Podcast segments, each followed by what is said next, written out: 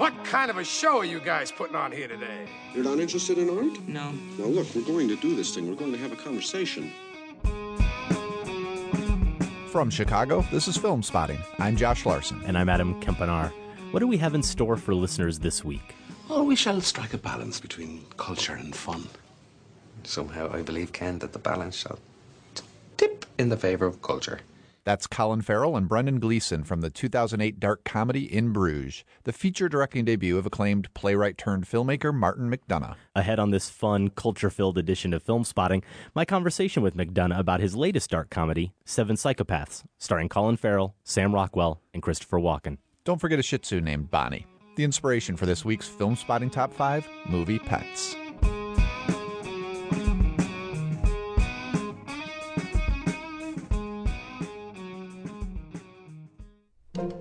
Film Spotting is brought to you by Hover.com. Domain name registration and management that's simple. For 10% off your new domain, go to filmspotting.hover.com and enter show code FilmSpotting. That's filmspotting.hover.com and use code FilmSpotting.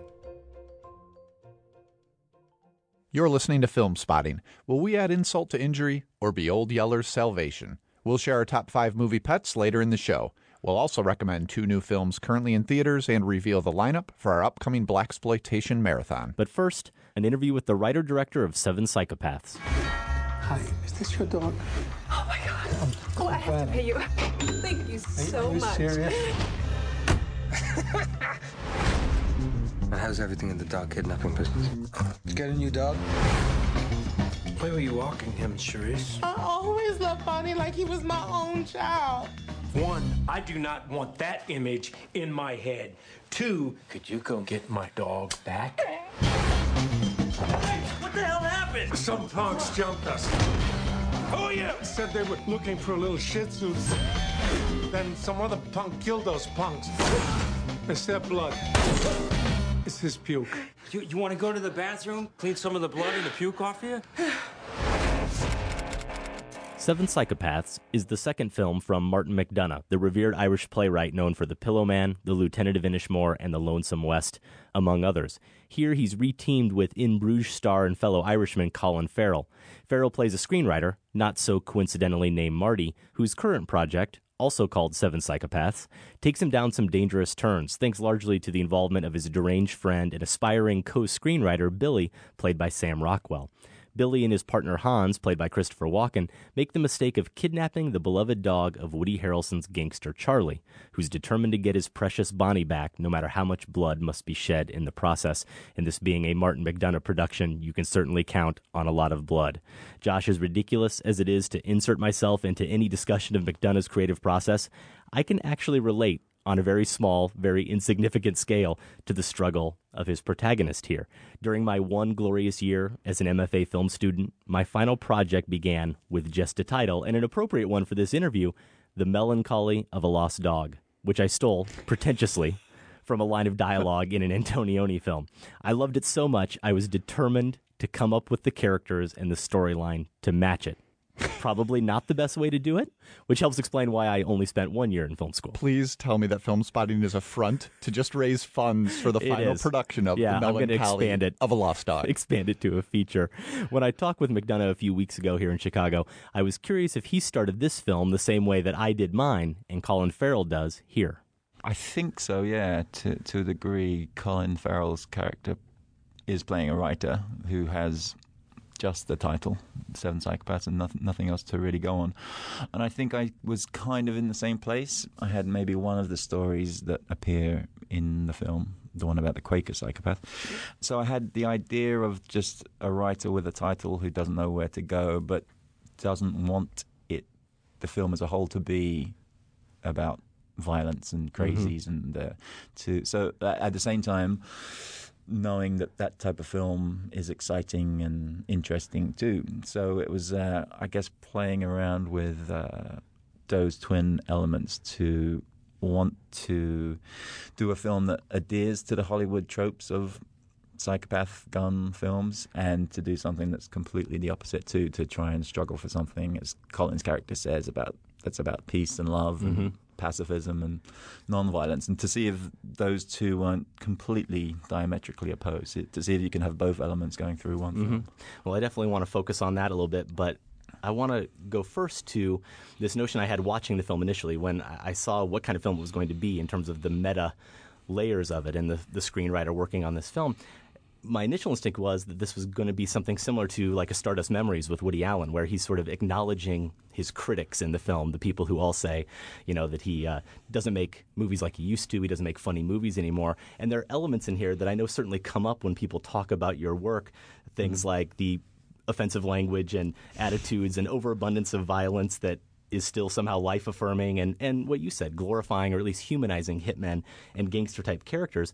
But then I read that you actually had this script done before you even shot in Bruges. So certainly it wasn't a Yeah. comment on people's comments in relation to In Bruges, but how consciously were you being self referential in terms of responding to how people respond to your work and how you respond to your work? Um, it wasn't ever really so much about that. I kind of don't take too much notice of the way people respond to my work, to be honest. But I think I did. I mean, if you call a character by your own name and you're dealing in a medium in a way that that I have, you know, um, guys with guns and that kind of shtick, then I guess you're going to get those questions th- thrown up. But I, the reactions to my stuff, both the plays and the films, I've, I've had no issue with really. I mean that they've strangely been taken on pretty much as as in the way that they were intended. They do have violence in them, but I don't think they're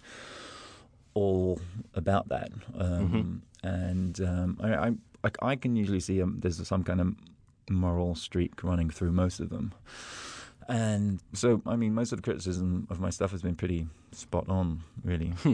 Well, following up with that, then when you have characters referencing things like the conventional Hollywood need for a cathartic shootout at the end or weak parts for women, are you are you commenting? Are you looking to comment with this film on those Hollywood tropes and those cliches, or is it more about you and your own instincts, possibly to go down those paths as well at times? Uh, both, both. I'm, I think I'm criticizing Hollywood, Hollywood storytelling, and I'm criticizing my own. There are two or three women characters in this, and they're probably not as strong as they ought to be. So then, uh, like, you get to the middle of a script, and you realize that, and there's some there has to be some way to get out of jail. Having done that, and we kind of play around with that. Christopher Walken has a line dealing with that specifically, saying all of the women characters in your film are terrible to the writer character. And, You should be able to true. construct a sentence. Anyway. yeah, exactly. But I, I, in my earlier plays, I mean, I like writing strong women characters. I haven't for the last couple of films, but in my earlier theatre work, like The Beauty Queen of Leenane and uh, The Cripple of Inishmaan, there were. Uh, stronger women, and uh, and I like that. And um, actually, my next film script, it's already written. It's got a very strong uh, female Hmm. lead. So yes, I mean, I am kind of criticizing myself as I go along, but also Hollywood because there's the whole line and a through line that you can never hurt the animals in a movie, but, Right. but no one cares about what happens to the women, and I thought that was an interesting one to explore. Three weeks I haven't seen you. That's the way you talk to me? I've been busy, baby. I've been busy trying to help you out, if you must know. What are you talking about? Well, You haven't. I have. Billy! Billy, you've got to give it back. Give it back. Oh my God! Give it back. It's kidnapped. Uh, uh, there's a kidnapped dog. You don't just give back a kidnapped dog. Defeats the entire object of the kidnapping. They didn't just give Patty Hearst back, did they? No, this dog is my Patty Hearst. Except I ain't gonna keep it in a closet and make it rob a bank. No, I'm gonna hold on to it. And so a decent human being gives me a bunch of money. The guy's a psychopath, Billy. Well, did you ever ask yourself what you're doing screwing a psychopath in the first place? Between two psychopaths is what the question is. What? Who's the second? Oh, who, me? We're talking with Martin McDonagh, the writer director of In Bruges and his latest film, Seven Psychopaths. You mentioned this battle that's going on on screen between kind of this this lightness and darkness, the the disturbing nature of some of the violence and some of the activities we see, but also this this desire to be hopeful and, and somewhat life affirming. And as I was watching the film, I, I really was wrestling with this notion of whether or not you, Martin McDonagh, the the writer director of Seven Psychopaths, not potentially the surrogate on screen we see in Colin Farrell, but whether you were using this as a very, very clever narrative device to explore these, or whether we were really seeing you during the writing process of this film sort of open your brain up and, and let this battle that's that's happening. It was sort of happening organically. Were you writing this internal battle you were having between that desire to to share these really dark, disturbing images, but then also be funny and be hopeful? I think both of those elements are very true, but I don't think it's as much of a of a struggle as it might appear in the film. Hmm. Um, I think Colin's character is is really torn up about it, and I don't think I'm in that place. I, I'm interested in exploring both of those angles, but I don't feel. I don't think I feel guilt or worry about Hmm. the the violence aspect because I think I. Th- to me, I'm coming from a place of some kind of morality, however screwed or oddball it is, and it's quite a screwed, oddball film. Um, it, I- I know my heart's in, in the right, right place, even if no one else does. Right. But, but but I think it, and especially Christopher Walken's character in the film, he almost uh, single-handedly carries the moral uh, through line and the moral weight of what I was trying to explore with this. I have to admit, I'm a neophyte when it comes to your plays. So indulge me for a second, though. I read right after seeing Seven Psychopaths. I read Lieutenant of Inishmore, and I couldn't help but notice some crossover Uh-huh. in terms of certain words and motifs. You had that to pick up. that one. I had to. You know, there's a, a mention. We'll start with something really trivial. There's a mention of hippies. There's characters standing tall in the face of certain death. A character suggesting they should do it like in the movies. A discussion of shooting people or animals in the eyes comes up certainly, and most significantly, though, both works are driven by psychopathic characters trying to get their pets back. Yes. Here it's a dog, there it's a cat, and there's a lot of blood shed in both over something that's arguably so trivial. And as you mentioned, there is great irony in films in the way characters are so cavalier with human life, but they're so serious about pets. So, uh, how important to you is exploring that irony? Because it seems to be something fundamental to your work in the work I'm familiar with, anyway. Yeah, I mean, it certainly is in both those plays. I think Lieutenant is a much more pol- political one than this is directly. It's it's kind of about um, uh, what had been going on in Ireland for a number of years. But it was, yes, exploring the idea of uh, the glorification of violence in some Mhm. ways and the sentimentality of it very much so. And in this, it, it's less heavy in this, I think, but it does allow me and Colin Farrell's character to explore questions of violence in films and psychopaths in films too. And you know, does every movie have to have a guy with a gun in his hand? You know, every film poster I see has that. My one has that too. And as much as you belong to that, you, I think it's good to question it at the same time. Mm-hmm. Yeah. and I, I think the film does. Well, certainly in defense of, of writers and artists who use violence, it would seem to be on the surface to be a, a clear problem solver. It is a resolver in a lot of ways. You tend, whether it's actually with guns and death or just a, a physical battle, you tend to have a clear winner and a loser. Someone is left standing and someone is on the ground. But I think through your work, it definitely comes through that your point seems to be yes, but it's a lot more complicated than that. Yeah, yeah, uh, very much so. And I, I, I haven't found the um, the solution yet. I don't know if it's better to have films or plays that have no violence. I don't think that's going to work, but I think there should be the discussion should be out there. Yeah. But also, I, I like it in in because this isn't a heavy film. It's kind of in some ways quite a broad comedy, but and a, and a conventional Hollywood one at that. But I think it's even more interesting to explore those issues within that context. Do you think when you said you're not sure that not having violence would work, do you mean for audiences to accept it, or you personally, that's not something that you think you could really go down that path? Now that I think about it, my next one skirts around issues of violence, but doesn't have any violence in it, plot wise or otherwise. So maybe I'm finally growing up. Well, we're talking to Martin McDonagh. He's the writer director of the new film Seven Psychopaths. It stars Sam Rockwell, Colin Farrell, and Christopher Walken. It's Uh, another thing to say this movie's about, and it's easy to say it. It's obviously about storytelling. We've talked about some of those elements, and there are a lot of many narratives and narrative threads introduced. But my favorite scene in the film is the one with Tom Waits. the extended scene where he tells his story. We meet this psychopathic character, and he sits down with Colin Farrell. And obviously, part of it is the writing's so good and his delivery is so good. But really, what I loved about it was it seemed to crystallize the whole film for me because at first, as he starts telling his story, Colin Farrell could not care less. He would Mm. like to be anywhere but in that room with this crazy guy. And he goes off to make tea, and he's like, hey, just tell your story, and we'll get out of here. But then something interesting happens. He starts telling the story, and it's dark and twisted and really interesting. And all of a sudden, Colin Farrell is hooked. We see him in the other room. Stop what he's doing. Start listening. He really wants to know what's the middle of this story going to be? What's the end of this story going to be? Mm. This is the same experience we obviously have when we go to a theater or we sit down in a movie theater and, and watch a film. So, was the idea of exploring how we consume stories and why we consume stories something you were trying to explore here? Yes, yes, and uh, I had a, a, another play a few years ago called The Pillowman, which uh, dealt with similar territory: the the need for storytelling and stories, the joy of them, the danger of being spun a yarn. Mhm. It's something that I like.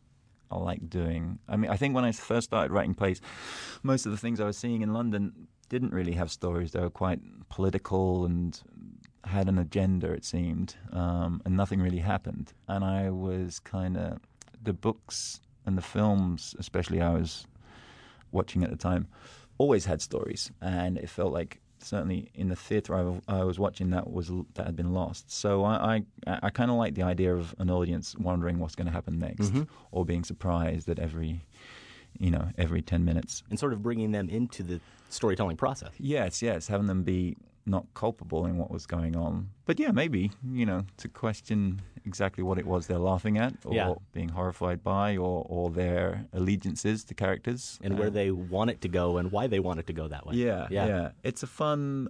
I mean, it's not really a, something that's heavy in my mind. It's fun for an audience. I mean, it's more palpable, I guess, in theatre because you can see them leaning in and, and being surprised or shocked or or laughing. Even it's it's a fun thing to explore. Yeah. Story, storytelling is fun. Yeah, it absolutely is. This is your second feature film, as we commented on after In Bruges, and I think it's fair to say that that was a film that was more theatrical, and this is more cinematic than In Bruges was, just in terms of locations and some Mm. of the visual style. So, how would Seven Psychopaths be different? What wouldn't you have been able to do, or what wouldn't you have understood about cinema if you hadn't had the experience of making In Bruges came to this Um, film? Yeah, that, that's a good question because I had this, both scripts sort of ready to go at the time just before I uh, made In Bruges, but I knew this one had a, a, a scope cinematically that I uh, didn't know enough about. It had tones that went from broad broad comedy to dark, and and Bruges had that in some ways too, but it was kind of a lot more centered in a sad story, really. Mhm. You know, the story of Colin's character who's done a horrific thing and feels guilty about it. All of the humor came from some uh, him trying to get away from that, but it was the whole thing was wrapped around that sadness. This was almost like a, a more of a scattergun approach to both storytelling and filmmaking. Also, it had so many flashbacks and stories within stories, and the scope of it, we go from an urban, although in some ways unrecognizable LA backdrop to a completely desert-like Joshua Tree right. place. So that those ideas of capturing that kind of cinema, I, I didn't really have uh, a grip on. Maybe I still don't, but I knew I didn't have the wherewithal at the time of making in Bruges to make this. But having made Bruges, but also simple things like being able to work with actors. In Bruges was a very simple story and something that I was used to. It's ba- basically three characters Mhm. and one set, that being Bruges. This had like 10 or 12 very different characters and very different ways of storytelling. But once I had finished Bruges, I realized it wasn't as scary as I, I thought Hmm. before making it. I want to talk about the cast a little bit because they're really so phenomenal here, and specifically the lead, Colin Farrell. He's an actor that I've liked in some roles. He's an actor I frankly haven't liked in some roles, but I've loved him in both of your films. And I guess I want to know what it is about your sensibility and his sensibility that merges so well. But specifically, I want to go back to maybe that moment. Can you pinpoint a moment when this relationship started, whether it was off screen or on screen in rehearsals working on the film? Was there a moment where you saw something in him that clicked and you recognized that this is going to get on well. We're going to work well together. Well, we met maybe a year or two before the whole idea of Bruges was even muted, and I just liked him a lot as a person. And he seemed like a very normal guy and not starry at all. And then we met and talked about the script. But I think it was probably the first couple of days of rehearsal for uh, In Bruges that I realized that he was just a, a normal, hardworking actor who wanted to discover who the character was and Mm-hmm. and wasn't hiding anything about that. He wasn't a movie star. He was just an actor exploring, and I didn't re- think I would n- have anything to, to offer up to him or, or or be of help. But then I realized all the things I had realized in the rehearsal rooms for the plays over a bunch of years before making Bruges that I know you know why each character is saying the things they're Mhm. they're saying, and I I know how to um, get that across, I guess, to an actor. But it's been very I, I, I haven't really directed Colin very much in either of these films. We've kind of tried to you know make sure the script was good and that we were both comfortable with where the character was, and then to get out of the way. Also, I think probably you know working in one's own accent always is quite helpful. Maybe too. so. Yeah. you've definitely you definitely found some common ground there that works. You've Hmm. worked with Sam Rockwell and Christopher Walken previously with your play, A Behanding in Spokane, and I've always loved Sam Rockwell on screen. He actually may capture the spirit of what we were talking about in terms of that the competing psyche of dark and light better than any actor on screen because Yeah. he's so charismatic and so smart and seems harmless a lot of times, but there's always that flicker of danger behind just about every character he plays. Is that something that you respond to in him? Yeah, and, and this especially taps into uh, all of that. You know, it's a it's a character who uh, is, I think, hilariously uh, funny, uh, but can go to any place Yeah. at, at any given moment. And he was that way in, in, in the play that we did, as was Christopher. Christopher Walken is someone who can be hysterically funny and terrifying uh, on a dime. He can they can both spin on that, and and it's so it's interesting having a couple of guys like that in one film because you re- like even writing the characters, I didn't know where they were going to take me from minute to minute, and having those two actors on board helped with that immensely. Put your hands up. No. What? I said no. Why not? I don't want to. But I've got a gun. I don't care. But... Doesn't make any sense. Too bad. I mean, Walken's obviously a brilliant screen actor, and I'm sure he's great on the stage as well. But he's one of those mm-hmm. guys who's so known for what he can do with words and his intonation and his inflection. But the fact is, watching him in this film, I really became aware of the fact that he may be better than anyone on screen when it comes to silent moments. Hmm. Just what he can do with quiet moments, the exchange between him and Woody Harrelson's character. We haven't even talked about him yet, and he's hmm. fantastic in this film as well. But there's a great exchange where they're sitting right across from each other, and the moments where he doesn't say anything are what say the most. Yeah, yeah, yeah. And we'd strangely just for that scene we talked about Harold Pinter and Pinter's pauses in theatre and. Uh, Chris had done a, a, a film that Pinter wrote years ago, and so that was in that scene one of the things we were trying to get at: how long can you hold a pause, and how menacing a pause can be. But yeah, Chris is. I I think I said before that Christopher is sort of the moral center of this film. He's not just the the crazy, out there guy. No. He's the there's an oddness about both the character and Chris in a way, but there's a gentleness, and I think it really does come through in those quiet moments. I'm always curious to ask directors, but especially people who come from a theatrical background about rehearsal, and especially when you have a great cast like this. Is it is it different between stage and film? Your approach to rehearsal? Are you a big fan of lots of rehearsal, or do you want it to be more spontaneous and go with it? in the moment? Um, I'm still a big fan of rehearsal. We had three weeks on in Bruges, and we had about two and a half weeks on this. I think it's just a great place to answer all the questions that might be there for an actor uh, about character, about each individual line. You know, sometimes a yes can mean a no, and unless you've had time to talk that out with an actor, you're going to be wasting a lot of time on on set. Um, so it's like the cheapest, smartest way to approach a film for me. And I don't think it kills the spontaneity at all. I think it actually helps it because everyone's grounded in their characters, and so everything they say is true to that. So if they come up with a, an ad lib or or you know extra stuff, it's born out of a truth that you've established in the rehearsal room. So uh, I couldn't be without it. You're listening to Film Spotting. We're talking with writer director Martin McDonagh about his new film, Seven Psychopaths. And uh, I, I did want to ask you about the fact that this is obviously a film set in Los Angeles, very much an LA film. Your last play, Behanding in Spokane, was your first U.S. set play.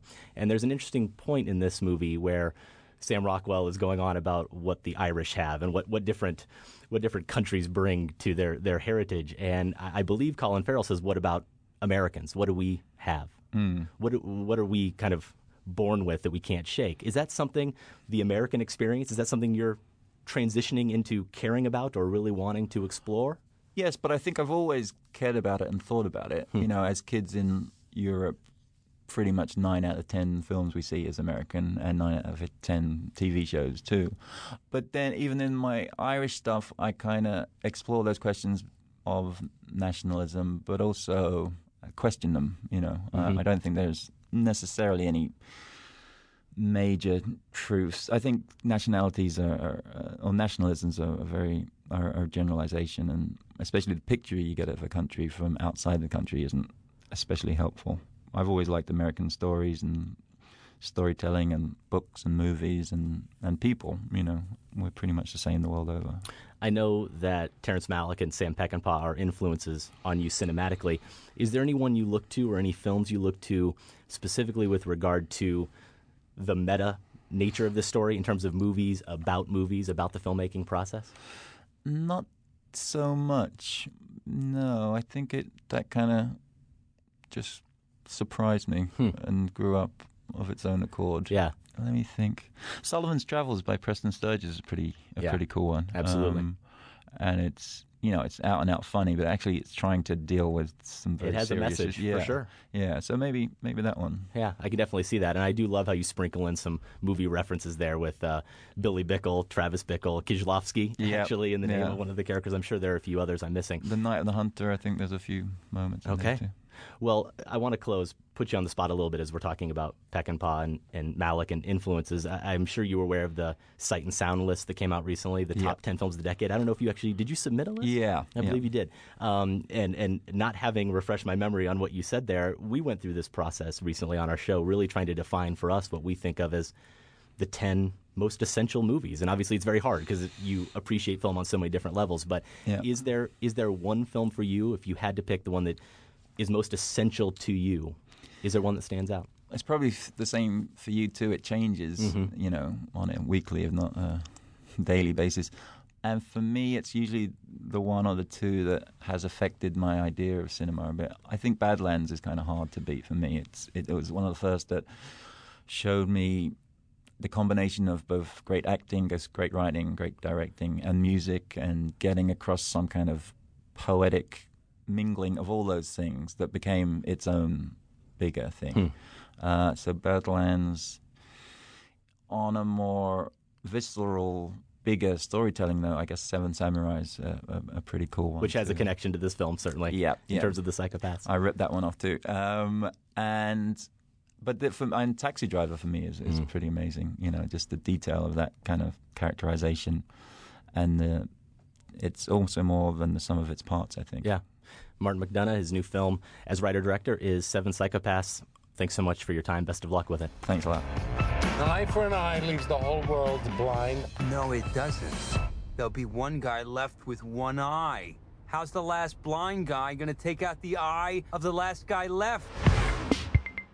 Seven Psychopaths is out now in wide release. And again, my thanks to Martin McDonagh. I have to admit, Josh, I was a little intimidated going into the interview because his work is so intense. I figured he would bring that to the table as well, but he was really an easy guy to talk with. Yeah, he seemed like he was laid back, the opposite of some of the scenes that are in his films, or at least in the second film. I've yet to catch up with it, actually. I've only seen In Bruges, which is quite a bit of fun. I love hearing these filmmakers' influences when they talk about it, especially ones that surprise you. Seven Samurai makes sense, Mhm. as he explains, obviously, but Badlands seems so different in terms of its poeticism. Sure. I guess McDonagh seems to have a verbal poeticism uh, compared to what Badlands has. It's much more visual. And Taxi Driver is one I never would have put with him. I don't Hmm. know why, but kind of surprising. Since the interview, I do want to note that I've read one more Martin McDonagh play. I did read The Pillow Man, and it is amazing. I really would love to see a stage production of it someday. And that story about storytelling aspect that we discussed in relation to Seven Psychopaths is definitely a huge part of that play as well. Well, all you need for Massacre Theater are two psychopaths. I think we fit the bill. Plus, how do you follow up an in depth exploration of contemporary Iranian cinema? Blaxploitation, of course. Damn right. Adam and I announced the titles for our next movie marathon. Stay with us.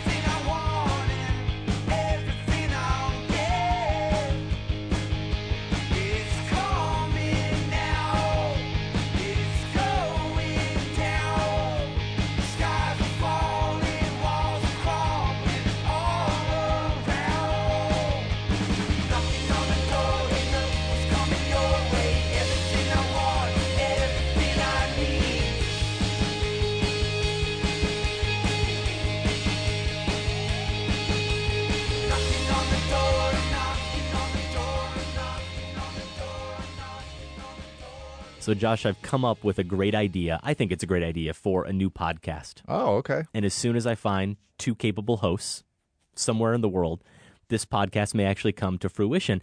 I like it so much that I wanted to secure the domain name for it. So I had it, stop anyone else from taking it, getting it before I got there. And I was able to do that because of our new sponsor. It's always great with Audible on board and Squarespace to have new sponsors on Film Spotting, and Hover.com is one of our new partners. They provide simple, clean domain and email management tools. I went there. I had this domain locked up in about five minutes. Really easy process, very affordable. They offer Whois privacy, so you know that your personal information isn't publicly available. They've got unlimited domain forwarding, and they also offer 25 top level domains. They even have a new no hold policy for customer service calls. So if you need some kind of support and you call them Monday through Friday, 9 a.m. to 8 p.m. Eastern Time, you're guaranteed to get a live person. They'll never put you on hold. So I can personally recommend hover.com and the services they offer. And who knows, maybe at some point people will actually hear this new podcast. Is this a weekly dissection of your student film, The Melancholy of a Lost Dog? Because that would be not. a great idea. Oh, It is all right, not. well, get a domain name for that one too. I think we could get a whole year's worth of podcasts out of that, though. I believe it. Visit Hover today at filmspotting.hover.com. Use offer code filmspotting and get 10% off. That's filmspotting.hover.com. And we do thank Hover for their support.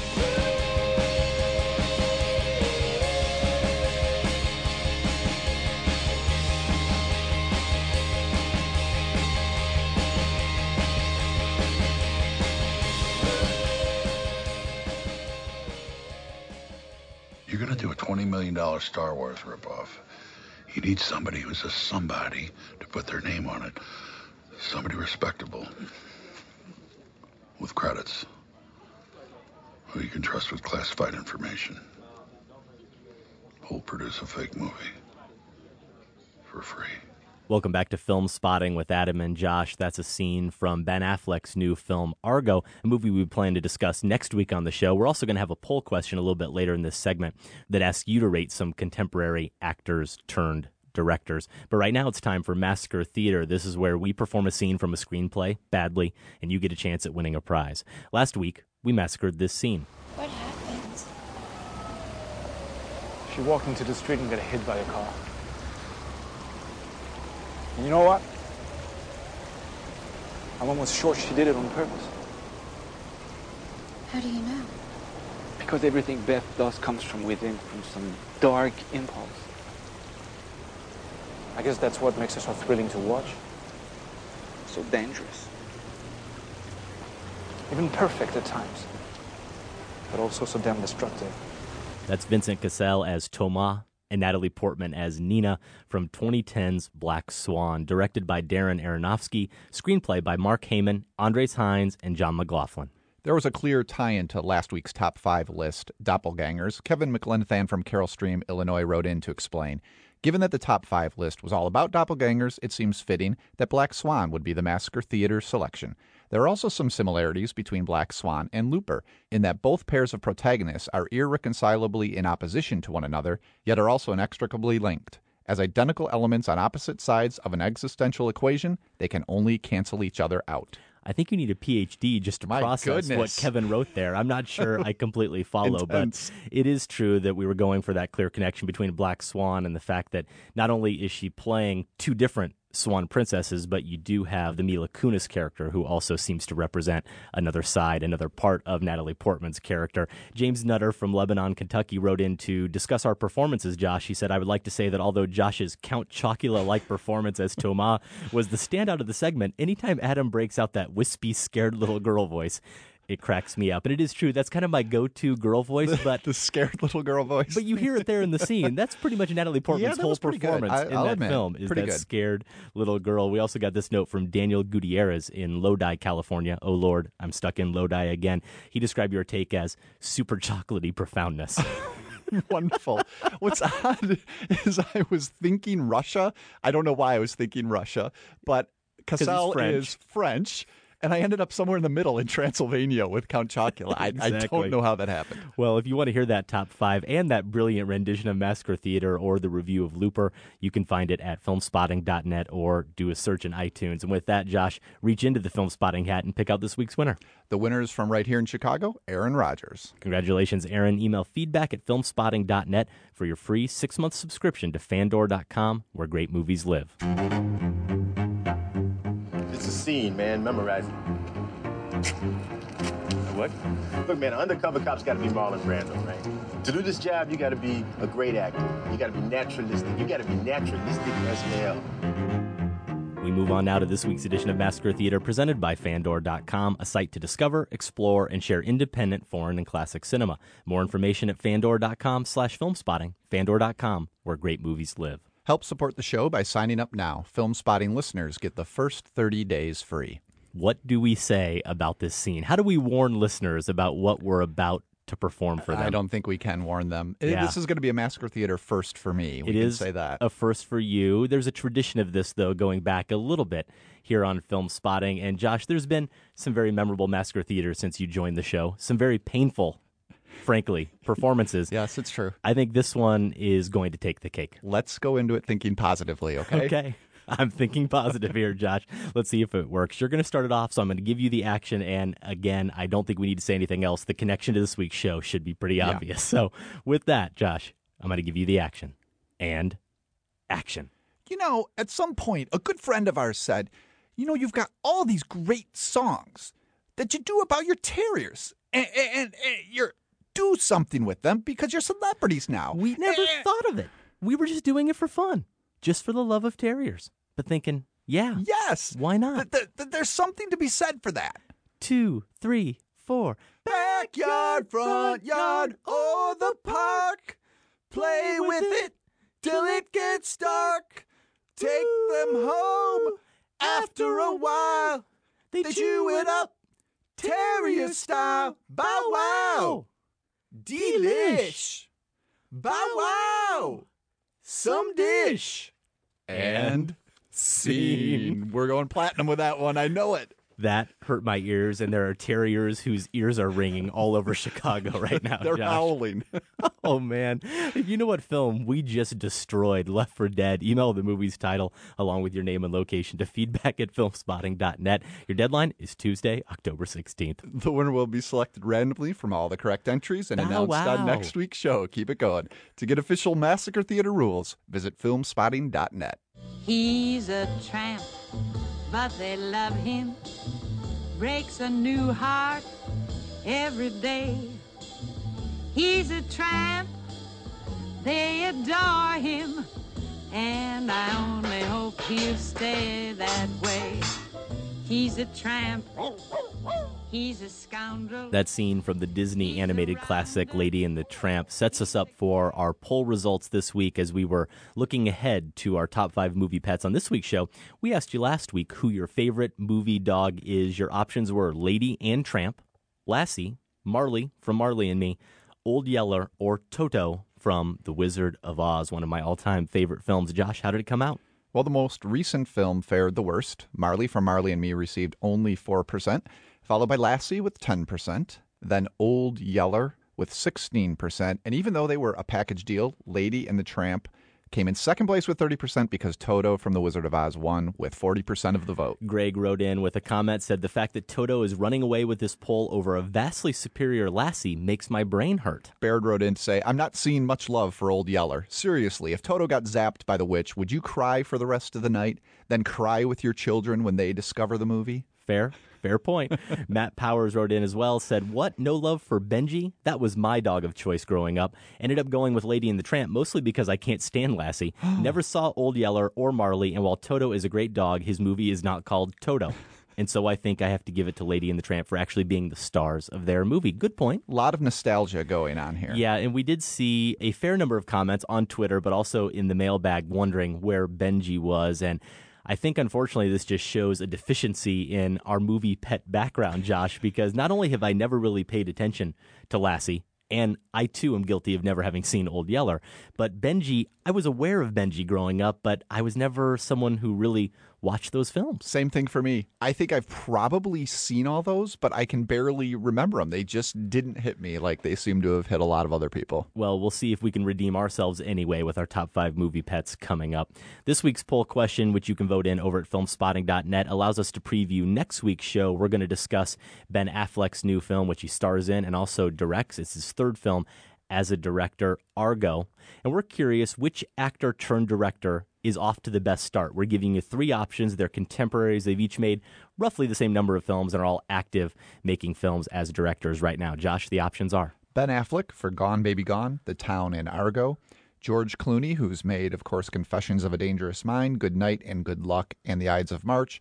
And then Jon Favreau with Made, Elf, and Iron Man. So I don't know where you're at with this one, Josh. Did you think about it before seeing Argo? Because we have both now seen right. the film Argo. We're not going to talk about it, though, until next week. Did that affect how you would vote at all, though? It might have, but uh, actually it didn't end up. I'm sticking with my original choice, which was Clooney. Really? Confessions of a Dangerous Mind is clearly my favorite film of that whole bunch. And the way I looked at this is I just asked myself, of these three filmmakers, if I knew a movie was coming out from them, which one would I be more anticipating mm-hmm. their work? And it's Clooney. Yeah, I asked myself the same question earlier today before seeing Argo, and my vote was Ben Affleck. Even though I had some mixed reaction to both Gone Baby Gone and The Town, there was enough there. There were enough elements that I really responded to that proved to me he is a director who knows what he's doing and who I think is going to continue to make some really good films. I went with him over Clooney because I like Confessions of a Dangerous Mind, but I respected more than really loved Good Night and Good Luck, and I thought The Ides of March was kind of a dog, unfortunately. And so. I actually haven't even seen Ides of hmm. March, so I'm voting for him despite having seen that one. Maybe that would change my Well, vote. I'm curious to see how many people may give Jon Favreau some love. I am a big fan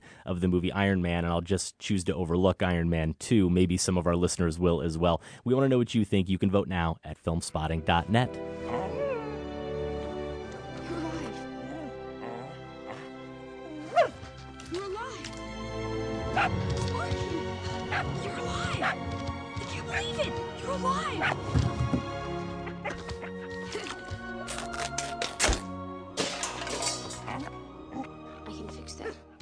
That's a clip from Frankenweenie, which is director Tim Burton's return not only to stop motion animation, but to an early short film of his, I think about 1984. And I've seen that short film, really liked it, and was anticipating Frankenweenie as hopefully some sort of nostalgic return to form. I actually ended up liking it quite a bit more than Hmm. that. This is just a gorgeous piece of stop motion animation. I love the use of black and white here, which we don't get nearly enough of.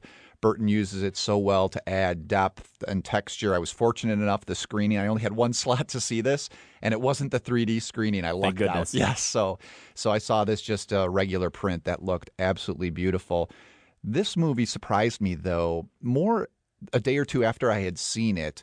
the story, the basic story, is shown in the trailer pretty Mhm. much that it's a Frankenstein twist, a lonely boy who's close to his pet dog. The dog dies, and this is an inventive kid, a creative kid, so he creates an experiment to bring his dog back to life. Kind of Frankenstein meets Pet Sematary. A little bit, a little bit. And it was fun in the way Burton's movies usually are fun with these sort of ghoulish ideas. But this also struck me a day or two later, like I said, as one of his saddest films. And I know that all of his films have that melancholy going underneath, but for some reason, uh, the fun that he has with it supersedes that in our minds. And we tend to push that other stuff aside. Here, it really stuck with me. Maybe it's just because it is such a visceral, sad story of losing your pet. But there's a sequence in there that is among one of the most moving things I've seen in his films, which Really? is this close up shot of Victor, the boy, of just his face. And this is after the dog has died, not long after that. And the backgrounds transition. It's a montage. So we see him, I think, first in bed, just looking, it's this dead stare of depression. That's what it is. And the background changes. So next we see him, I think, at the breakfast table or in the car or in the classroom. And it's just bringing us through his day. The face remains the same. And it really struck me that depression is this underlying role in so many of his stories. Maybe for a lot of people that's clear, you know, and they're like, duh. But for me, I kind of would always say, oh, yeah, that's a depressed character, but look how cool all this stuff Uh-huh. is. And it kind of, I kind of glossed over it. Frankenweenie, it really hit home. And that one scene was just a beautiful way of doing that. So, I guess I just hope that people don't push this aside as something that, especially with Dark Shadows opening this year and thinking, oh, well, that's the real Tim Burton film. And this is just something, you know, he handed off to some animators. I'm sure there were people who did a ton of work for him on this, but this is a really important work of his, I think, especially Hmm. when you look over his career. It's true the Dark Shadows was totally forgettable, so I'm really glad to hear that Frankenweenie seems to be a return to form in terms of themes, but also quality. And when you talk Yeah. about these depressed characters, I immediately went to Winona Ryder in Beetlejuice. I could picture her face right away. And you know what's interesting about that? Winona Ryder has a supporting vocal performance Hmm. here, which I thought as the movie was going on that sounded, and it's such a good performance because it fits the character perfectly. And I thought it reminded me of that character as well. And sure enough, I looked up afterwards and it was Winona Ryder. There's some really good vocal work here as well. Well, Frankenweenie is Josh's recommendation for a movie currently playing in theaters that we're not going to get a chance probably to do a full review of. I've also got one that I want to mention that I caught up with on cable on demand this past weekend. It's a movie that I believe is still playing in some select cities. It opened a few weeks ago, but again, I caught it on demand, and it's a documentary called How to Survive a Plague. It's the story of ACT UP and a later splinter group called TAG and the impact they had in fighting the AIDS epidemic in the mid 80s on up to the mid 90s. It basically starts with the onset of the disease and takes you up to the point where finally the medical community came up with the right combination of drugs to administer to HIV patients so that having AIDS was no longer a death sentence. That's really the culmination of the film. And you become so attached to many of the characters on screen, some who do survive the epidemic, some who don't. It's a very sad tale often at times, but a very inspiring one as well. You meet some fascinating characters, and what really surprised me the most was, first of all, how little I knew about how this battle was waged. It turns out that these groups really played a key role in finding the right cure and in spurring on the medical community and the scientists. I just took for granted that eventually a bunch of scientists in labs put this stuff together, but really it was members of these groups who were not necessarily medical professionals, but who recognized that the only way a change was going to happen, the only way they were going to be able to fight this and try to stop everyone they know from dying was to educate themselves and basically become scientists themselves. So that was fascinating for me as well. It was interesting to see how the documentary is mostly constructed from footage from the time. There are talking head interviews now with many of the people who were part of these groups, but there seemed to be a lot of cameras rolling at a lot of these meetings back in the 80s and 90s, obviously video cameras, and they're able to construct this narrative and tell the entire story of the AIDS epidemic in America and how these groups fought against it through the construction of that footage. So it's a really interesting documentary, How to Survive a Plague. Sounds like almost a story about activism as much That's what as it the is. medical procedures and Absolutely. developments and discoveries. Yeah, that was one of the things I definitely did take away from it was just seeing how they chose to fight this war. They were really fighting for survival is the Mhm. way they saw it. And they saw it as a plague wiping out their community, even as the rest of America was really turning a blind eye it, to yeah. it. Yeah, so activism really is a key part of the film. I shall leave you as you left me, as you left her, marooned for all eternity in the center of a dead planet. Buried alive, buried alive.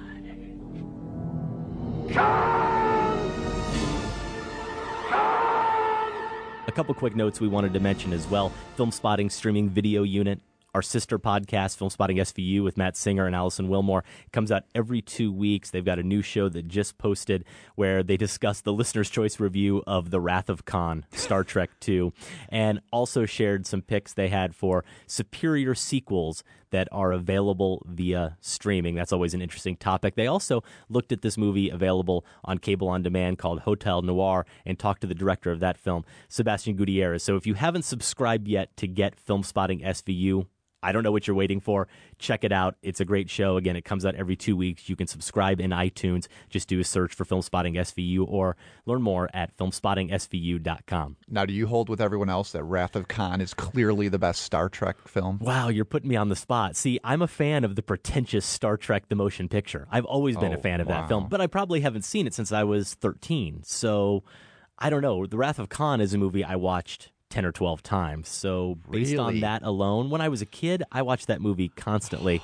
So just based on its rewatchability, probably The Wrath of Khan is the better film. Easy answer for me because they're just about all bad. They are just about all bad, but I even kind of like number three, The Search for Spock. Really? I went through a Star Trek phase. Apparently. Well, let's move on from that to our bonus content. This is extra bits of audio that you can get if you are a Film Spotting app subscriber. You can learn more about our apps at filmspotting.net. Click on apps there or do a search in iTunes or Amazon's Android market. If you want to know the answers to these questions, where was Repo Man? Where was Falling Down on our list of top five Los Angeles movies a few weeks ago?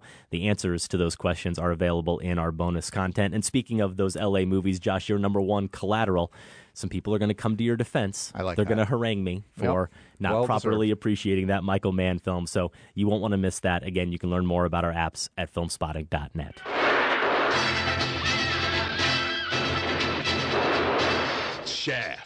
Hotter than Bond, cooler than Bullet. Rated R. If you want to see Shaft, ask your mama. The sounds of Isaac Hayes there from Gordon Parks' seminal blaxploitation film Shaft, starring Richard Roundtree. This is the film that's going to kick off our blaxploitation marathon next week on the show. It's coming, so if you haven't got your Netflix queue ready yet, you have a little bit of time, but we are going to dive into it next week here on the show. The full list of films we're going to give to you here in a moment, but they're also available at filmspotting.net if you click on the marathons page. And this is a marathon, Josh, that has been a long time coming in trying to assemble the list of films we ultimately decided on. I was going back through some film spotting email Mhm. correspondence. I actually found an email discussing the marathon, the upcoming marathon, with our producer, Sam Van Hallgren, then co host from May 2007. So that's pretty early on, then, Yeah, right? This is actually a marathon five years in the making. We've been talking Wow, about it. pressure. We're just now finally getting to it. We want to thank all of our listeners who send in their suggestions. Very learned listeners who are probably going to have way too high expectations for what they're going to get from this marathon coming from us because the reason we're doing this marathon is this is basically a brand new genre to us. You've seen a few films.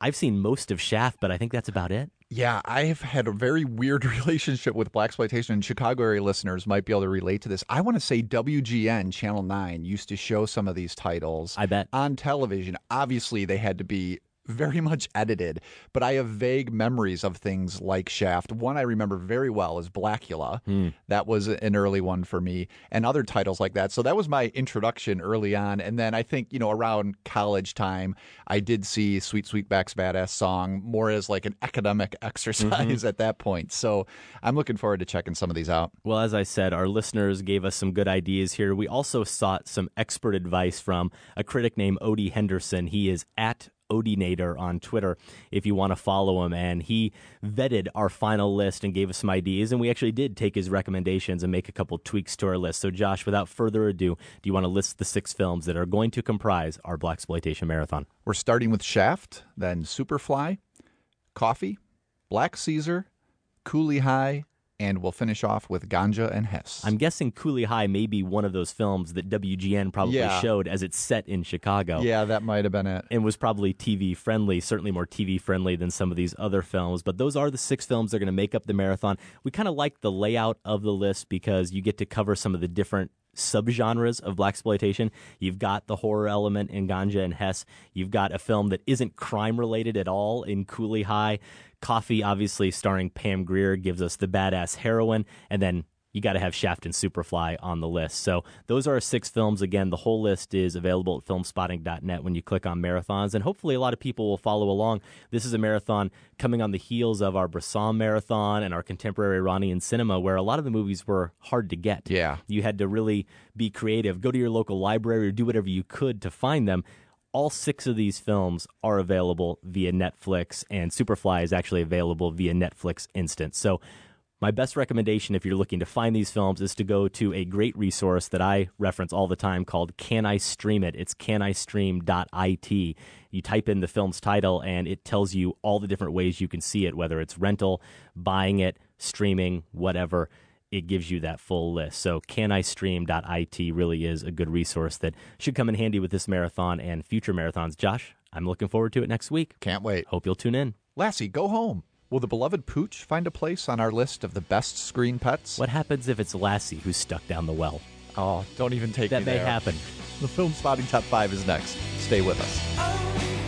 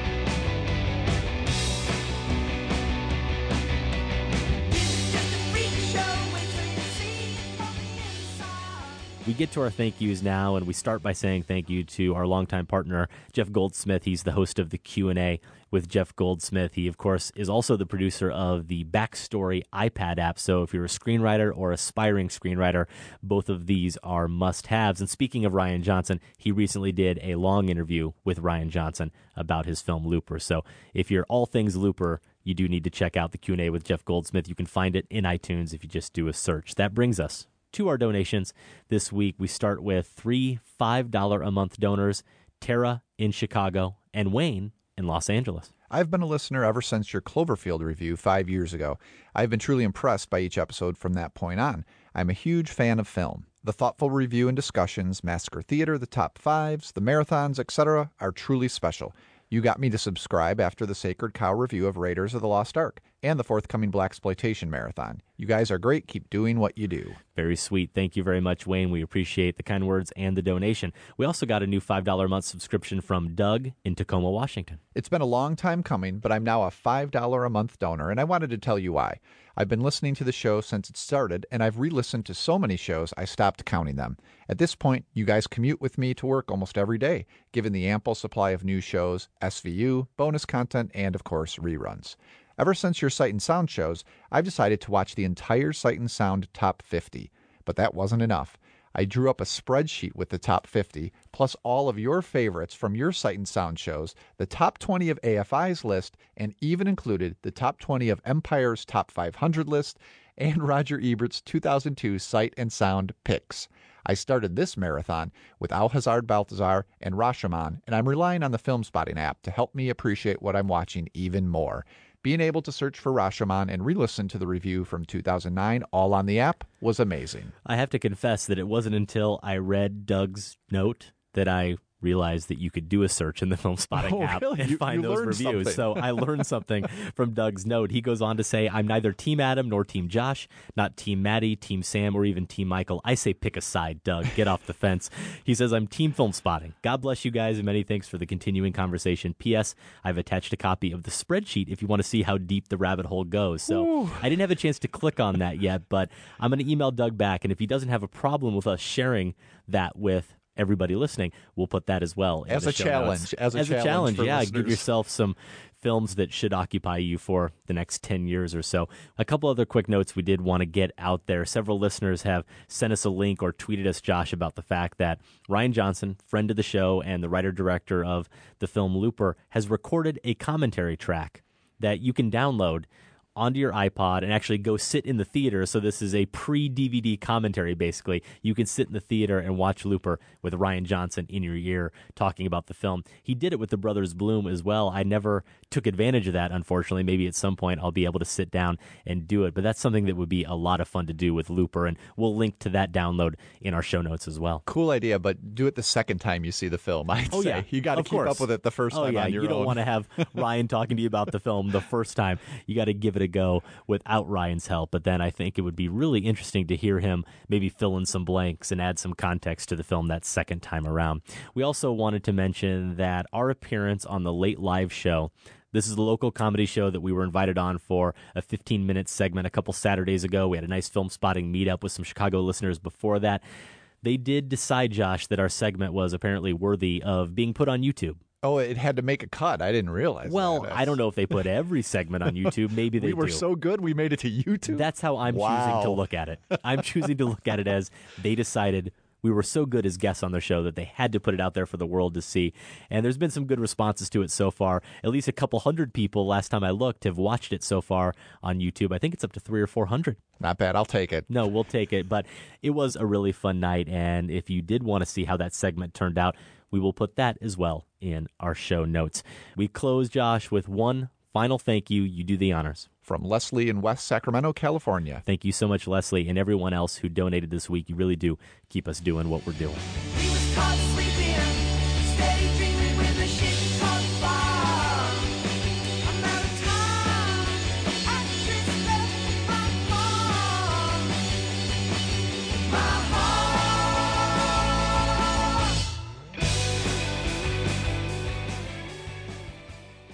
Hi, this is John C. Reilly, and you're listening to Filmspotting. What's this one's name? Well, not Wanda anyway. Uh, I'm going to call her Lunch. Hello, Lunch. Hello.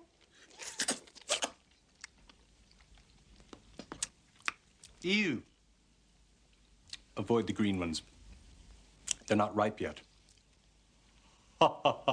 You're listening to Filmspotting with Josh Larsen. I'm Adam Kempenaar, and that's one of my all time favorite scenes in one of my all time favorite comedies from A Fish Called Wanda. And in honor of that scene in that film, Josh, this is going to be my memorial list called Wanda. It is. My Oh, top wow. five Okay. movie pets. Can't wait to get yours as well. I know from our producer, Sam, that we do have five different films here, no overlap at all. Yes. So we should have 10 hopefully interesting picks here. We will note that Toto from The Wizard of Oz, that film is in the Filmspotting Pantheon.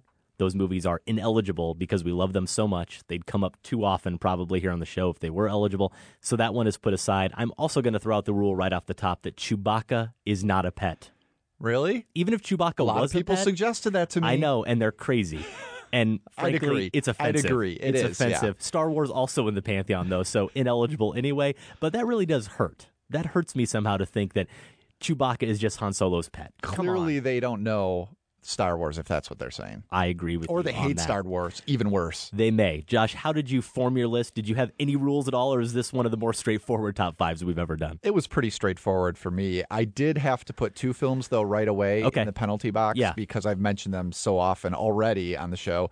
Au Hasard Balthazar, The Donkey, would have applied here, I would have picked it. But I've mentioned the donkey. It's come up quite, a bit. I'm impressed though, Josh, because I thought you might try to sneak it in one last time, maybe as a number one. But you out of things to say about the donkey. Okay, fair enough. Back to the Future, Einstein could have put in there, but Back to the Future again has appeared multiple times. Well, so- Einstein for me, just an honorable mention. Oh, okay. All So- right. Both of those are aside. So let's get to number five. Three simple rules, Adam. Never expose it to bright light, never get it wet, and never ever feed it after midnight. I'm talking, of course, about Gizmo. Billy in Gremlins does not listen to those rules, so cute little Gizmo turns into the scaly, drooling, maniacal creatures that we've really all come to love. When you think about Gremlins, it makes the 80s seem not so bad that a blockbuster film that this could be a blockbuster film. You know so often we talk about hollywood taking over the 80s and just putting out so much junk but gremlins was one of those and it's this wonderful satire. Joe dante takes the holiday setting here and turns it into a horror comedy which is really an early attack on commercialized christmas. That's only been amplified and become more and more of a thing with each passing year and here in 1984, there's a great satire of it already.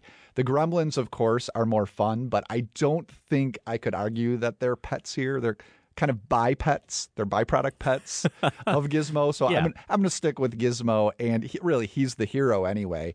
Think about very early on, he refuses to eat after midnight. Yeah. He's very virtuous, Gizmo is. And then he's the one who shines the light on Stripe at the end in order to bring an end to all the madness. I was nine or 10 when that film came out. I remember seeing it in the theater. I loved it, and everybody I know wanted to own a Gizmo. We also thought it'd be cool to have a stripe when you wanted to bust that out. Yep, but, yep. But Gizmo was definitely a pet I know we all wanted to own. Isn't that another irony of the film too, though, that this satire of commercialism became this huge I want to buy product, one. Right, Mommy right. and Daddy, buy me one. I just love that. it's a great pick. My number five is maybe a little bit of a small stretch in that for most of the film, this cat is never actually in the possession of its owners. The cat is Paw Paw from the Miranda July film that came out last year, The Future. That inevitability, though, the process of waiting for the cat to come home and all of the responsibility and angst that comes with that is the entire film, though. This is July's follow up to Me and You and Everyone We Know. She plays Sophie. She lives with her boyfriend Jason, and they're trying to accept adulthood. They know they're not ready for a kid, so they decide to get a cat, and they pick out this cat that's injured, and it can't come back with them for 30 days. It needs to recover. So they've got a month, and they view that 30 days as their last month of freedom, basically. and they decide to completely rethink everything they're doing and try to make the time count for something. Pawpaw also gets a spot on this list because I'm going to guess, I could be wrong, but I'm going to guess it's the only pet on either of our lists that talks. Dear persons, I am writing this to you letter with no pencil, so I hope that you are able to read it. By day, I know I am yours, but when night comes, I am alone, and always have been, and always will be, wild. So it is only the sun that returns the wonderful feeling of being petted. Please come soon. Nights are getting longer. Yours, Paw Paw. Only in a Miranda July film will you find a cat who talks and writes, though not with a pencil, just with its paw. It's a really nutty film, as you can tell from that scene, but I think in very good ways. And you actually kind of hope that this poor cat, who so desperately needs a home, doesn't end up going home with them because there's almost no way that they're ever going to be unselfish enough to properly care for. That's really what the whole film's about. I love Paw. I love that voice. Definitely one of the first animals that popped into my head when I thought of this topic. Now I haven't seen the future. Does Paw Paw have a lot of scenes or only a couple? Or No, Paw gets a major role Paw in this film. oh, okay. Yeah, All you right. can't deny the role that Paw plays. I'll have to check that out. My number four is the dance hall dog in The Gold Rush.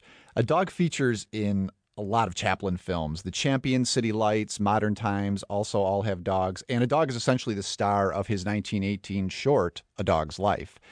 Now, the pets here, they're not really pets often in Chaplin's films as much as companions. They're almost equals. And I kind of like that about his films. Somehow having a silent companion with him accentuates the pathos of his comedy, and they become twin souls. They're both outside of society in a way. Now, I didn't want to break any rules by picking a short film, so I did set A Dog's Life aside, and I picked 1925's The Gold Rush for this dance hall scene. I love how it emphasizes the tramp's loneliness and his need for companionship. As he walks in, everyone pairs off to dance, and Georgia, the saloon girl, literally looks through him twice, like he's not even there.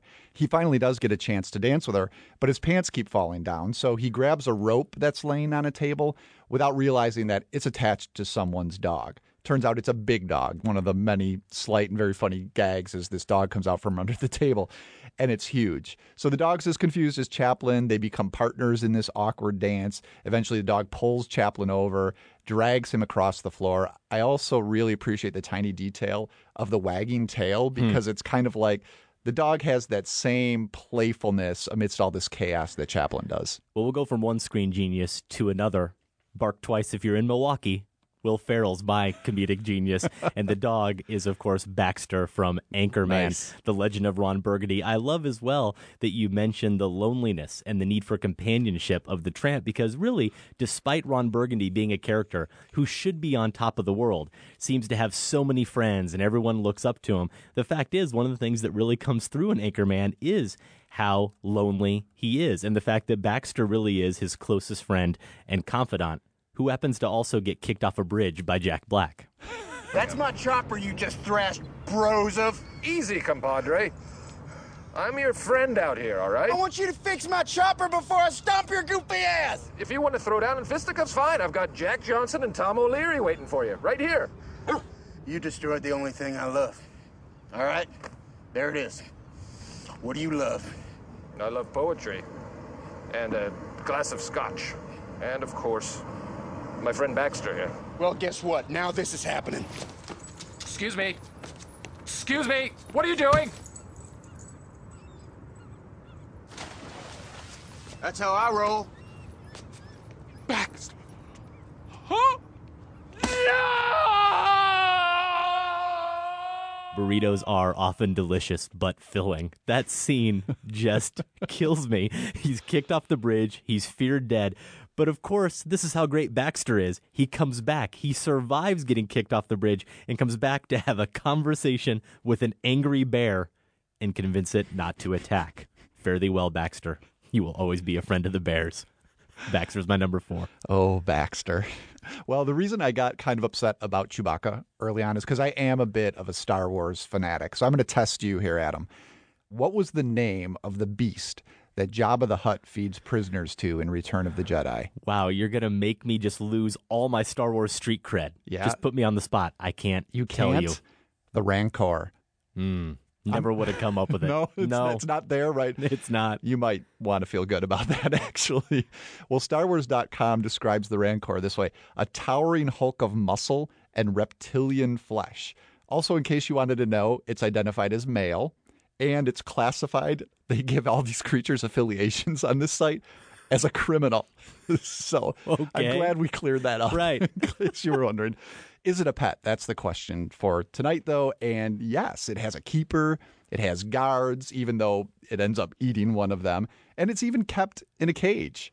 So remember the drool, the beady eyes. You've got to love this thing. I had one of these toys as a kid, which may explain my pick. It was actually one of the better Star Wars toys. If you remember, you could open its jaws and kind of slip one of your poor action figures in there. So it looks like they're dangling from his mouth. So Rancor had to be on my list. Well, I love it though. As I said, Star Wars is technically in the pantheon. Not Return of the Jedi. That's true. Good point. Ah. You caught me. You caught me trying to catch you. Adam, did you know there were three films? Another test a- of your Star Wars credentials. A trilogy? A long time ago. Okay, long time ago. You are correct. It's a very good pick. You're listening to Filmspotting. We're sharing our top five movie pets, tying in with our interview earlier in the show with Martin McDonagh about his new film, Seven Psychopaths. The Shih Tzu Bonny is a key player in Seven Psychopaths. And it's funny that we're talking about great movies, action movies like Return of the Jedi, and we're talking about these comedies like Anchorman and The Gold Rush. But of course, pet movies, as anyone who has seen Old Yeller certainly knows, pet movies can be very sad and very depressing. There's almost nothing more depressing than watching an owner have to say goodbye to a pet or having a pet lose an owner. And that certainly is the case with my number three. It's Lucy the dog from Wendy and Lucy, the Kelly Reichardt film. I don't know what to say about Lucy other than she just seems to be such a sweet dog. And there's a scene in the film. I don't want to give anything about the film away. It's a film that really doesn't have a lot of plot. Michelle Williams plays a kind of down and out character who's traveling through the western part of the United States. She's in Oregon. She's trying to get to Alaska, where she's going to find a job, she thinks, and hopefully make some money. She's got basically nothing. She just has her dog in this beat up old car, and she's out of money. She needs dog food. She goes into this grocery store, and let's just say things kind of go downhill. Well, they go really downhill from there. But there's just this heartbreaking shot that Reichardt gives us where Wendy is about to walk out the doors of this supermarket, and you see Lucy just out there tied up. Waiting for her so patiently. And there's just this connection there where you know she's so close to getting back to her dog, and yet at the same time, so far away. It just breaks my heart. I don't want to say a whole lot more, but I do definitely recommend not only Wendy and Lucy, but that entire Oregon trilogy, as I think some refer to it from Kelly Reichardt. Wendy and Lucy, Old Joy was the first film, and then more recently, of course, Meek's Cutoff. So, Lucy, though, had to get some recognition. I could not leave her off. Poor Lucy, it's such a sad film. I had to give her a home on my list. Good pick. It was an honorable mention for me. I went with something a little bit funnier though at number two. It's Gromit from Wallace and Gromit: The Curse of the Were Rabbit. Let's be honest though, Wallace, the human half of this duo, is really the pet here, which is what's so endearing and amusing about the Aardman animation claymation series. If you haven't seen any of these, the shorts or this, their feature debut, Wallace is a scatterbrained English inventor who's frequently saved from his own inventions by Gromit, who's his logical, reasonable, deadpan dog. The stakes are raised considerably in Curse of the Were Rabbit because one of Wallace's inventions results in this giant, semi intelligent rabbit that begins terrorizing the village's vegetable gardens. This is a wonderful combination of the Aardman aesthetic and then familiar stories like Frankenstein, the Wolfman, even Dr. Jekyll and Mr. Hyde. In the end, it is Gromit who saves the day, though I'm not going to spoil it for anyone who hasn't seen it because this being October, Halloween coming up, the perfect time to sit down and watch this movie. That's a movie I completely forgot about, even though it was reviewed here on the show when it came out back in 2006 or 7. It's been a while, but it is a film I do think is worth seeing. Good pick. My number two is the beloved pet of Nick and Nora Charles, the sophisticated detectives from The Thin Man, the series of films based on the Dashiell Hammett stories. This is a pet Asta, their dog, who helps them occasionally find clues, sometimes comes across a body or two. It helps get them out of jams. And I use the word sophisticated. The thing I love about Asta is that she seems to be a real representation of Nick and Nora themselves. She seems to be as sophisticated and special and smart and fun to be around as they are. I just think she is a superior dog, just as they seem to be a superior couple. They're kind of the married couple all of us look to and want to be on some level. They love each other. They have this great repartee. And of course, they get to go out and solve crimes. What would be more fun than that? Madam, I'm afraid we shall take the dog out. Oh, it's all right, Joe. It's all right. It's my dog. And, uh, uh, my wife. Well, you might have mentioned me first on the billing. The dog's well trained. He'll behave himself. It might bite somebody. No, he's all right. Look, lie down. Lie down. Stand up. I was doing some research on Asta today, Josh, and it turns out in the Hammett books, Asta is a female schnauzer, but in the movie, a male wire haired fox terrier that was named Skippy. But after The Thin Man and the success of The Thin Man, they actually changed the dog's name to Asta, which is how Asta is credited in the Thin Man sequels. And Asta went on to appear in dozens of films, including two other classic screwball comedies, The Awful Truth and Bringing Up Baby. Nice. That's not bad at all. You know, a pet has captured audiences' imaginations when sales in that type of dog jump up after the film. Mhm. And that's what happened because of the success of The Thin Man. All of a sudden, sales spiked in terriers because of Asta. So, had to be on my list. I heard it all went to Asta's head though, and you just couldn't deal with the dog after oh, a while. Such a diva. Yeah. Such a diva Asta was. That brings us to our number one movie pet. My number one is The Black from 1979's The Black Stallion. I really think this is one of the great children's films adapted from the 1941 Walter Farley novel, and it's done by E.T. scribe Melissa Mathison and Flyaway Home director Carroll Ballard. tells the story of a boy and a horse who are shipwrecked together on an island after the steamer they were traveling on sinks. The first half of the film, the entire first half of the film is set on this island and it's just magical as the boy tries to earn the trust of the horse. It almost feels like pure silent cinema and it has one of the most beloved movie images to my mind. It's when the boy, he's just scrawny silhouette, convinces the majestic horse to take food from him. They're both in silhouette, kind of against the shimmering sea as the background, and their tentative gestures take the form of this beautiful dance.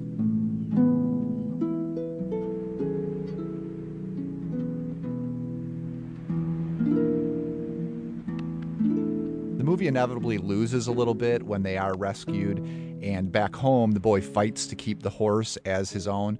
But still, overall, it's a treasure. I mean, for all the animation renaissance we've had with the likes of Pixar and Miyazaki films in recent years, it would be nice to get a live action family film that's also just as artful, something like this. Well, I'm nodding my head as if I know what you're talking about, but for whatever reason, the Black Stallion never captured my imagination as a kid. You did see it as a kid, just I think I saw it, huh? but I never rewatched it. Okay. For whatever reason, it wasn't one of those films that really spoke to me. Maybe I just don't like horses, Josh. Well, you do have what, two dogs, three dogs now on your No. list, and only one cat? That's true.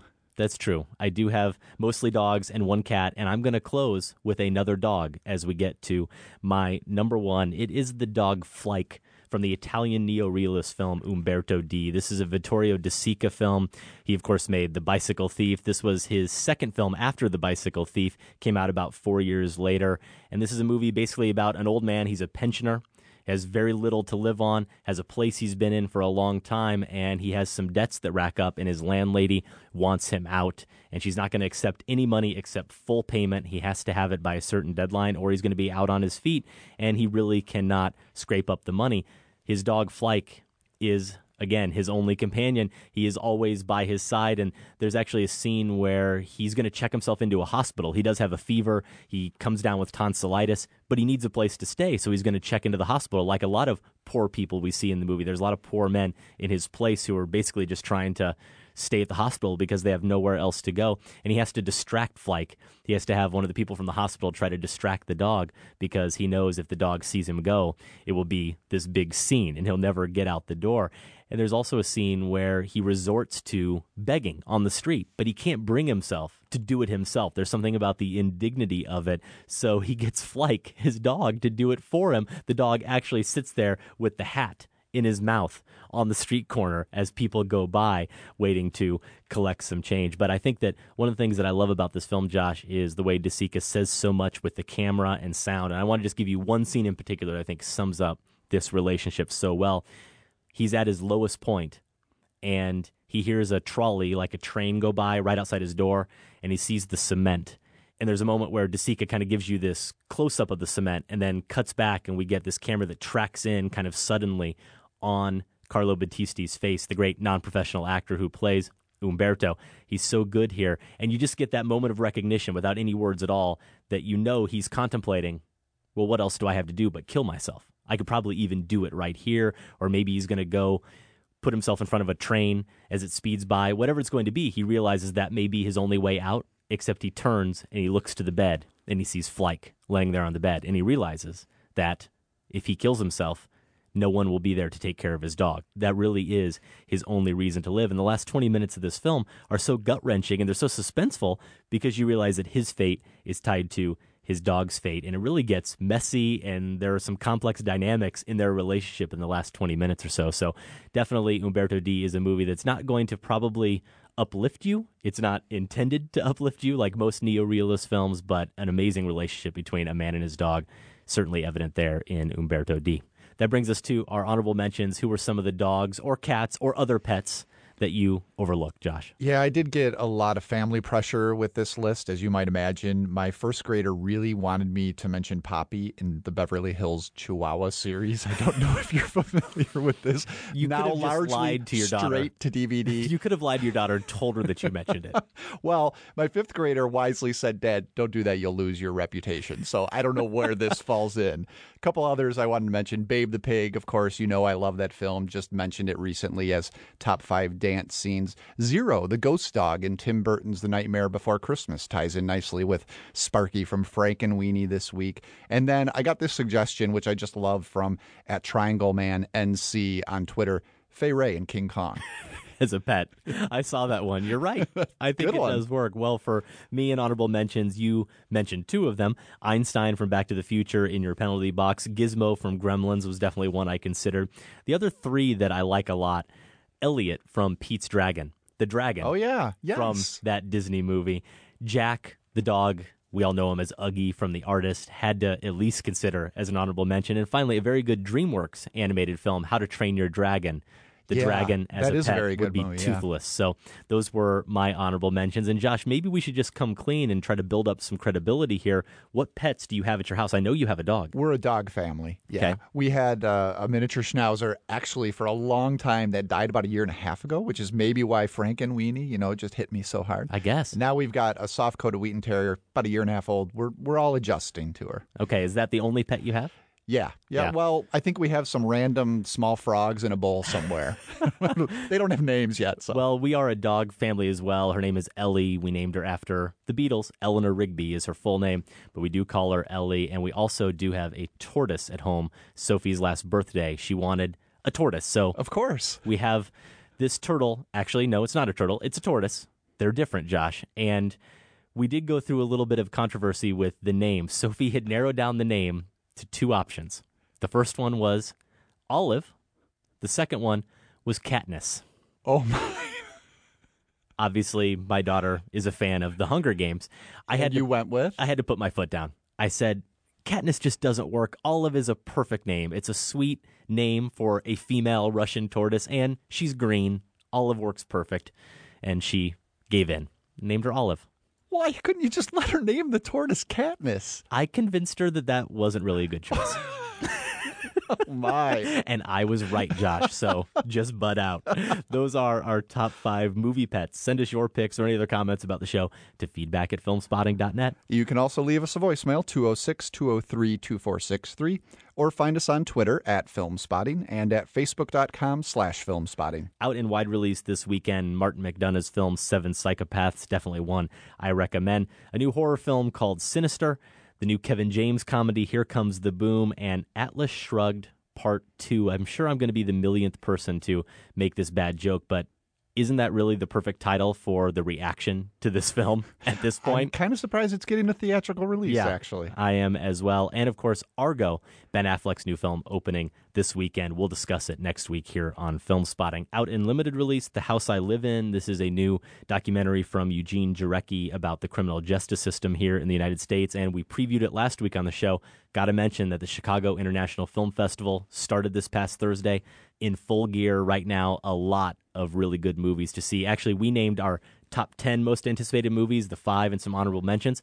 I've added five more to the list since then that I've come across that really intrigue me. So a lot to see. Yeah, and I've already seen one of those on our list, and it was really good. Next week here on the show, I mentioned that we'll talk about Argo. We will also discuss Shaft, the first film in our Blaxploitation Marathon. And we finally settled on a top five that goes nicely with Argo. Top five movies directed by their stars. Affleck, of course, the star and the director of Argo. So I think that should be a good list. We look forward to getting some of your recommendations. You can send us an email, feedback at filmspotting.net. I did want to note as well, Josh, that last week on the show we plugged a discussion of Wuthering Heights, the new adaptation of that famous novel Yeah. from Andrea Arnold, really interesting British filmmaker. It's out in New York and LA, I believe, but it's actually been delayed. It's been pushed back here in Chicago to the end of November. So it's one we still hope to talk about, but we got to wait until it actually opens here in November. Filmspotting is produced by Golden Joe Deso and Sam Van Hallgren. Without Sam and Golden Joe, this show wouldn't go. Thanks to associate producer Candace Griffiths, and special thanks to Torey Malatia and Shauna Coyne at WBEZ. Our featured artist was Band of Horses. See, we went from Ray LaMontagne and the Pariah Dogs last week to another movie pet appropriate group. There you go. You can learn more at bandofhorses.com. For Filmspotting, I'm Josh Larsen. And I'm Adam Kempenaar. Thanks for listening. This conversation can serve no purpose anymore. Goodbye.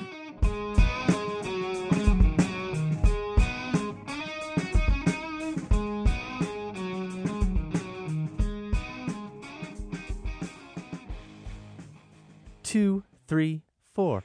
Backyard, front yard, or the park. Play with it till it hold gets on, hold on, hold on. We're too loud. I knew that was going to happen. Oh my god, that was that was I knew awful. that was going to happen. So, are you deliberately trying to be off the beat? I'm on the beat. No, That's you're the not. beat. I'm gonna have to play the drums too. Do we need to pipe the music? And We can't pipe the music into No, our um, headphones. backyard, That's fine if we're not on. okay, I'm gonna have to turn it down though. So hold on. All right, Um, should I back up? let's do it one more time, and then yeah, we both need to step away. Okay. Just when we sing. Pretty good, like Okay. backyard. Like if you do it like that, if you stand back like that. Okay, let's do the whole scene again. If you though. know the beat so well, you can go like this for the next line. I will.